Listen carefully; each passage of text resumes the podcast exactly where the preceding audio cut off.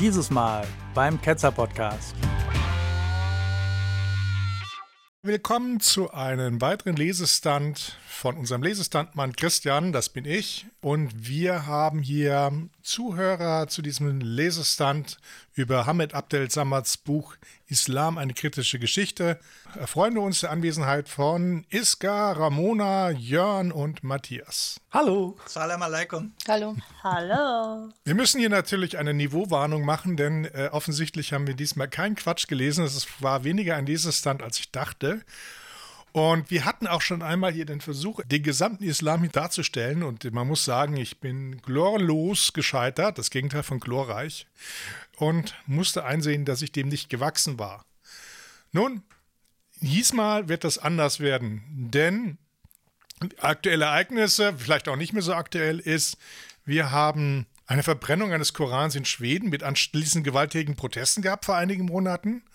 Und Hamid Abdel Samad ist auch letztendlich ein Opfer seiner Islamkritik. Er ist einer der profiliertesten Islamexperten im deutschsprachigen Raum. Nach Abschluss seines Studiums arbeitete er als Wissenschaftler in Erfurt und Braunschweig sowie in Japan, hat er ein Stipendium gehabt, wo er sich mit fernöstlicher Spiritualität befasste. Bis 2009 lehrte und forschte am Institut für jüdische Geschichte und Kultur an der Universität München.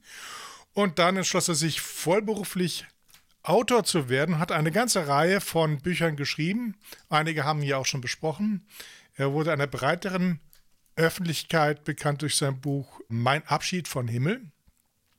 Und nachdem er dieses Buch veröffentlicht hat, indem er sich mit seiner eigenen Geschichte und kritisch mit dem Islam auseinandergesetzt hat, wurde in Ägypten eine Fatwa gegen ihn ausgesprochen, sodass er sich danach unter Polizeischutz stellen musste. Äh, interessanterweise konnte er durchaus noch Ägypten fahren, das war kein Problem, aber äh, in Deutschland hat er auch von vielen Muslimen dann so viel Gegenwind bekommen, sodass letztendlich er jetzt nicht mehr in Deutschland lebt, sondern im Libanon, weil er sich in Deutschland nicht mehr sicher fühlt. Interessante Entwicklung. Wir haben von ihm schon das Buch Mohammed besprochen und jetzt geht es um sein neuestes Buch Islam, eine kritische Geschichte, erschienen dieses Jahr aus dem Klappentext zitiere ich, Hamid Abdel Samad analysiert die Geschichte des Islams, um zu zeigen, was Europa erwartet. Ob das mittelalterliche oder das aufgeklärte Europa, der Islam positionierte sich immer als Antithese. Er baute sein Reich auf den Trümmern des Römischen und sah sich als der legitime Anführer der Welt. Der Machtverlust, der mit dem Ende des Osmanischen Reichs einherging, hat nichts daran geändert. Heute kommen Muslime nach Europa nicht mehr als Eroberer, sondern als meist friedliche Migranten. Doch der Islamismus wandert mit ein und will sein Projekt in Europa vollenden. Abdel Samad warnt eindringlich, wir müssen über den Islam wieder reden. Denn von seiner Zukunft hängt auch die Zukunft Europas ab. Vielleicht schieben wir hier mal eine kurze Diskussionsrunde ein. Wie ist eure Sicht zum Islam? Was erwartet ihr von einem Buch über den Islam? Was sollte da drin stehen? Und dann kann ich die Fragen beantworten, ob es auch drin steht und ob es sich rentiert, das Buch zu lesen. Welche Gefahr davon letztlich ausgeht? Also er sagt ja, die meisten Migranten sind friedlich, das würden wir vermutlich alle, also ist offensichtlich, ne? Aber man kennt natürlich auch dann diese Hinterhofmoscheen von irgendwelchen seltsamen Gestalten, die dann da halt wirklich äh, ganz anders predigen. Und es ist die Frage, wie gefährlich kann das werden?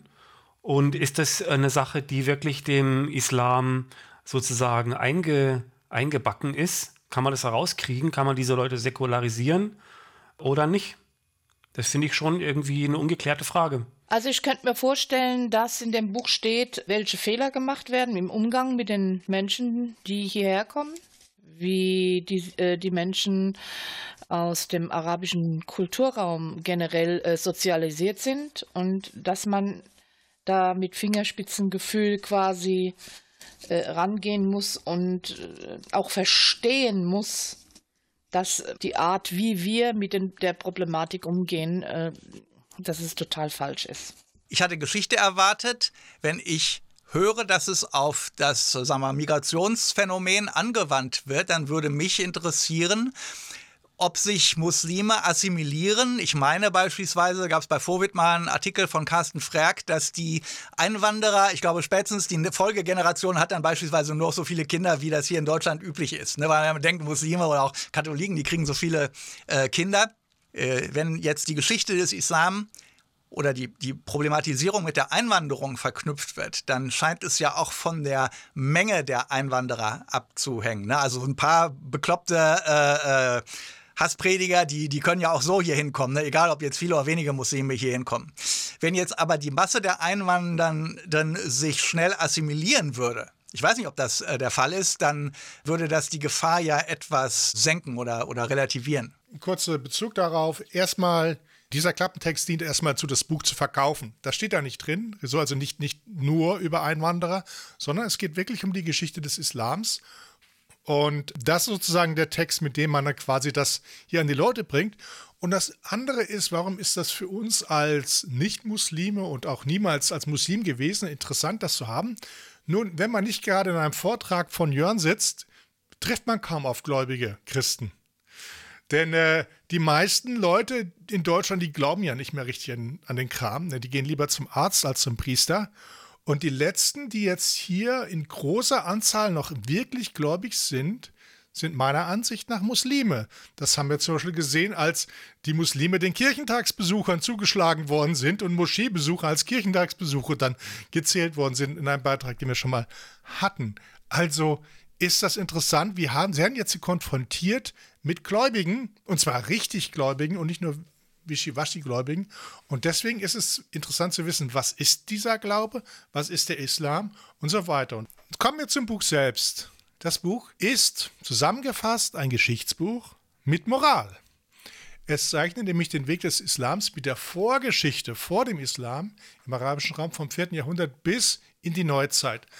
Anders als andere Werke geht er der islamischen Geschichtsschreibung nicht auf dem Leim.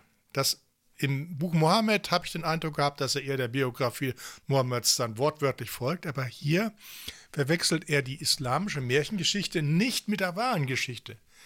In seiner Auffassung ist Mohammed immer noch eine historische Persönlichkeit, aber andere Meinungen werden zitiert und auch aufgezeigt, dass die Historizität vielleicht nicht so ganz unumstritten ist. Die frühe islamische Expansion ist in seinen Augen nicht durch den Islam bedingt, sondern im Gegenteil, der Islam musste die Expansion moralisch rechtfertigen und wurde so dabei mitgeformt.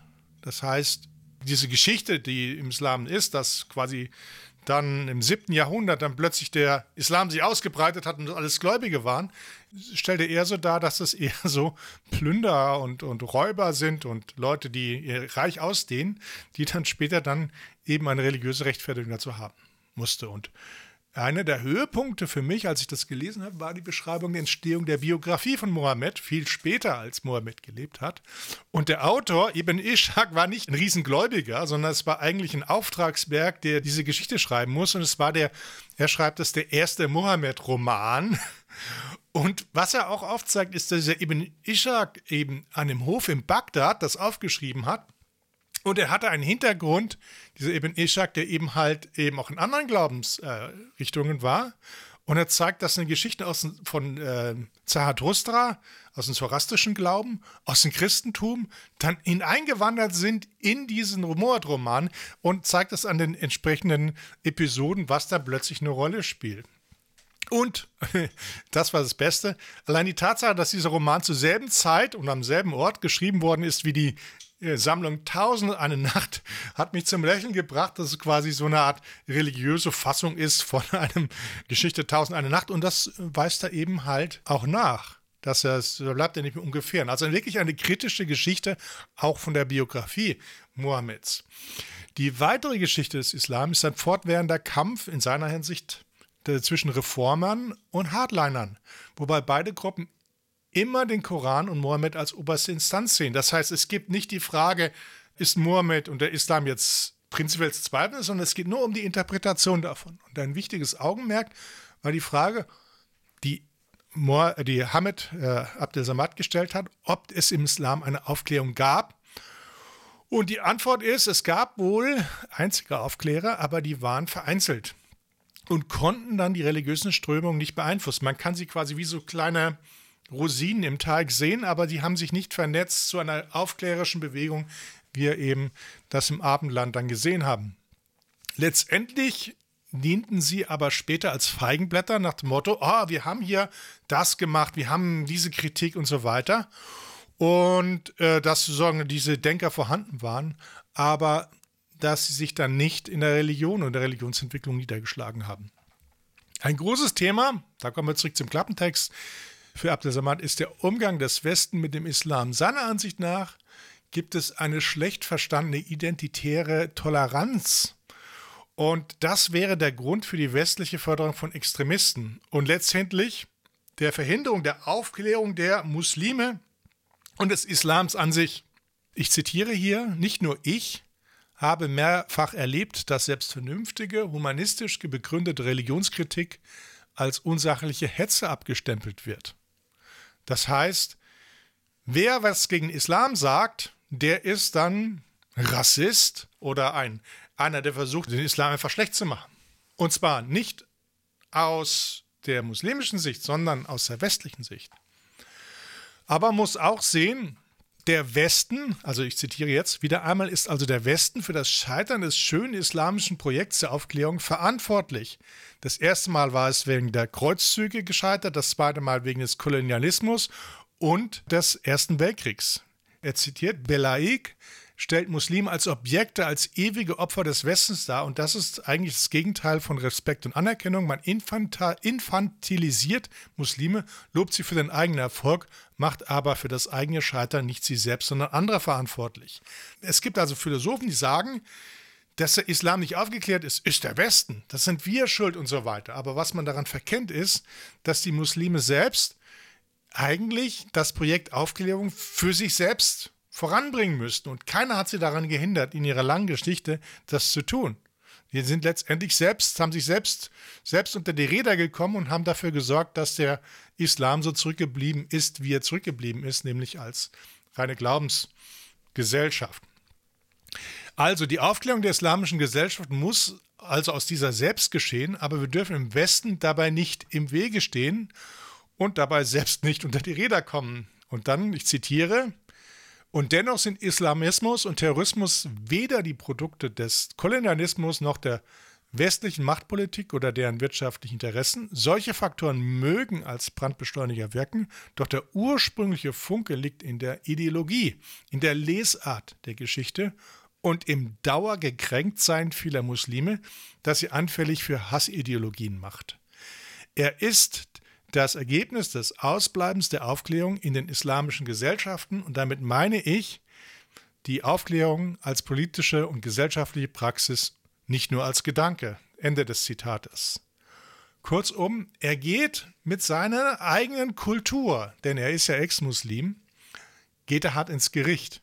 Und das ist genau das, was der Islam braucht. Denn wenn sozusagen der Islam durch die Aufklärung gehen soll, dann geht es nicht, dass er wie in der Waschanlage dann von, vom Abendland dann äh, aufgeklärt wird, sondern er muss diesen, diesen sozusagen, diesen grausamen Selbsterkennungsprozess Prozess selbst durchmachen oder die Muslime müssen selbst zu, zur Auffassung kommen, dass das eigentlich nicht alles nicht sein kann und dass Reformer und Radikale doch sozusagen sich nur unterscheiden, muss man das so oder so interpretieren, sondern man muss die Fundamente hinterfragen und damit Aufklärung schaffen. Kurzum, mein Fazit ist, ich habe selten so ein fundiertes und kompaktes Buch über die Geschichte des Islams und seiner Einordnung in die Gegenwart gelesen, die eindringlich vor dem falschen Umgang mit dieser Religion warnt. Meiner Ansicht nach sollte das Buch eine Pflichtlektüre sein für alle, die sich öffentlich zum Islam äußern. Und damit, nachdem ich also dieses Ketzerstand genossen habe und das auch klasse fand und man müsste eigentlich jetzt ein Film draus machen und das irgendwie im öffentlichen rechtlichen senden, kommt die Frage an die Mitketzer, was ist eure Meinung? Habt ihr Kommentare? Also ich finde, es hört sich äh, interessant an. Was mich verwirrt, ist hier die Vorstellung, dass der Islam sich irgendwie selber aufklären soll. Was ist denn da das Ziel, äh, was dabei rauskommen soll? Äh, Aufgeklärtheit wie das Christentum? Ich meine, ja, es gibt natürlich Wischiwaschi-Christen, die dann irgendwie aufgeklärt sind, aber das liegt daran, dass es eigentlich keine richtigen Christen sind. Die katholische Kirche, hier mit ihren Schutzengeln und, und dem ganzen Scheiß und, und, und Hostien, Blutwundern, die würde ich nicht als aufgeklärt betrachten. Kirchenmitglieder können natürlich aufgeklärt sein, ne? diese ganzen Karteileichen, aber die, der Katholizismus ist doch nicht aufgeklärt, definitiv. Der Protestantismus, wenn man mal das Bild etwas weitet, in den USA beispielsweise oder in, in anderen Ländern, jetzt nicht gerade hier Mitteleuropa, würde ich auch nicht als aufgeklärt bezeichnen. Von daher erscheint mir diese Vorstellung, dass, also ich hätte jetzt nicht gedacht, dass ich sozusagen kritischer bin als Hamid Abdel Samad, aber diese Vorstellung, dass der dass irgendwie so einen aufgeklärten Islam geben könnte, die erscheint mir äh, seltsam. Ich möchte darauf gleich entgegnen. Ich denke mal, was er meint, ist den islamischen Kulturraum, genauso wie der christliche Kulturraum gemeint ist. Wir haben ja ah. eine Geschichte, die eben halt im, im Abendland halt sehr viel Christentum beinhaltet und die haben eine Geschichte, die sehr viel Islam urteilt. Schauen wir mal nach Israel. Da leben ja sehr viele aufgeklärte Juden, die wissen, dass das alles Blödsinn ist und sie machen trotzdem vielleicht ein paar Feiern mit. Also gut, es gibt auch sehr viel Radikale, aber die aufgeklärten Juden sind Atheisten. Und das sind auch keine Juden, das ist das, das Glauben im Sinne von wört, wörtlich sind, sondern das ist quasi Aufklärung, wie man ich sie verstehe und wie er sie wahrscheinlich auch versteht, dass es um den Kulturraum geht und nicht um den Islam selbst. Also, wenn ich das Wort Aufklärung höre, dann denke ich an alles, nur nicht an den Islam.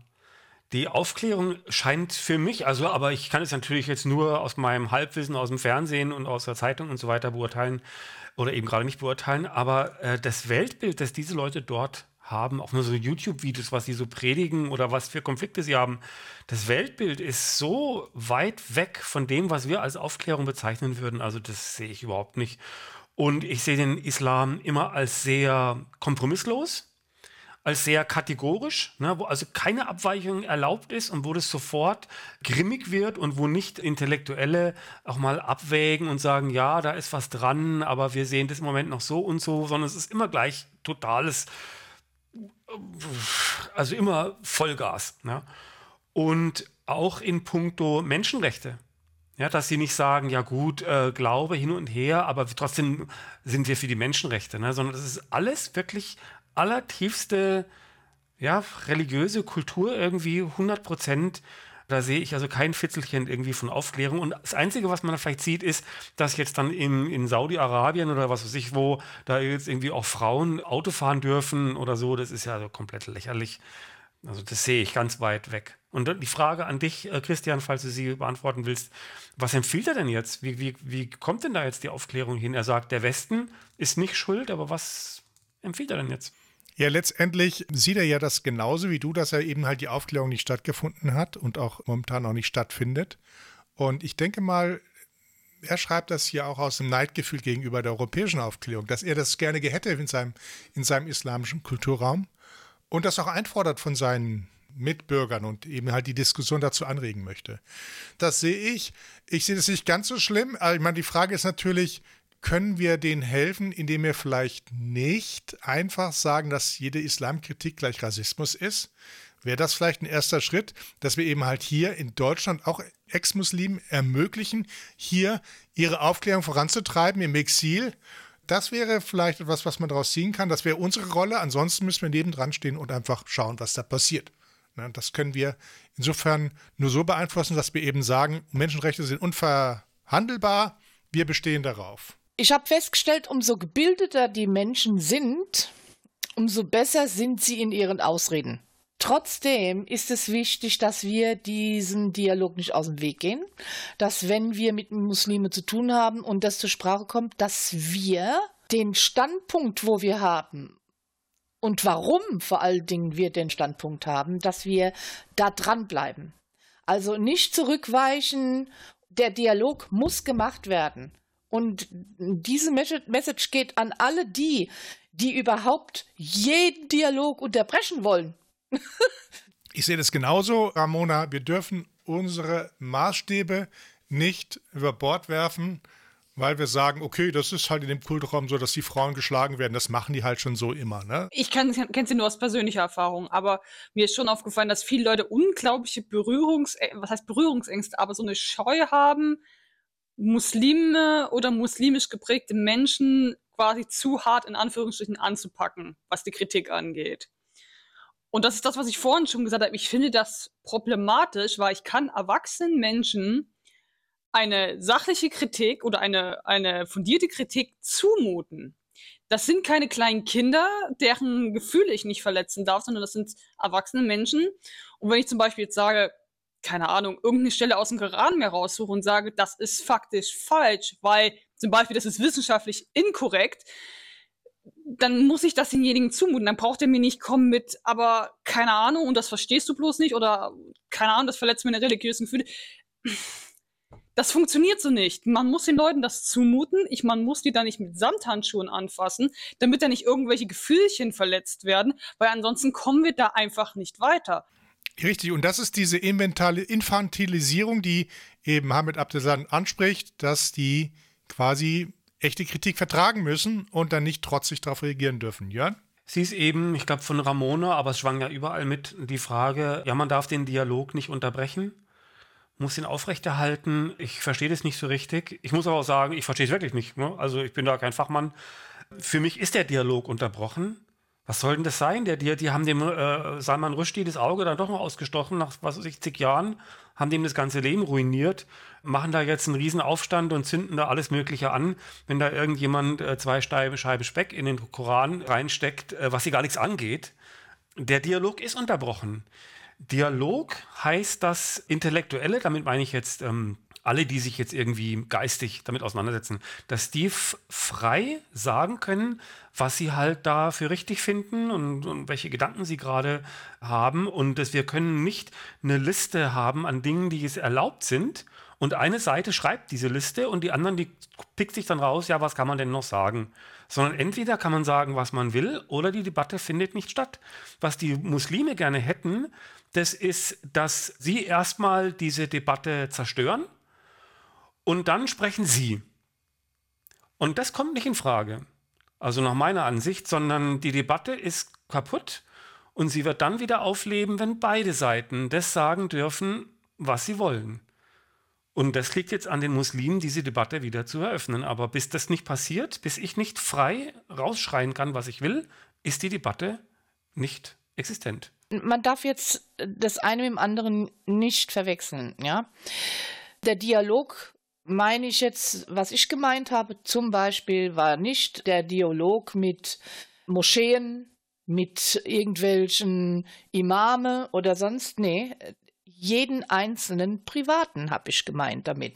Die kannst du dann eher erreichen, wenn du dich mit ihnen unterhältst Kon Pro und Contra und auch was, was du denkst, was so falsch läuft. Also ich habe da gute Erfahrungen gemacht, dass sie dann offener sind für Dinge. Dass das mit dem Salman Rushdie oder so. Natürlich ist das mit Fundamentalisten oder Islamisten. Da ist noch kein, sicherlich kein Dialog. Okay, das verstehe ich. Du sagst, man soll sich nicht mit Islamisten anlegen oder meinetwegen noch nicht mal mit Moscheen sondern man soll das private Gespräch suchen. Das macht erstmal Sinn, aber wenn es hier darum geht, Aufklärung zu erreichen für einen ganzen Kulturraum oder für ein ganzes Land oder sagen wir mal auch nur für Muslime in einem bereits aufgeklärten Land wie Deutschland, dann musst du ja in die Massenmedien, du musst Vorträge halten, Bücher schreiben, ins Radio, ins Fernsehen und da kannst du ja nicht sagen, äh, Achtung, alle gewaltbereiten äh, Leute bitte weghören, ne? sondern die hören auch zu.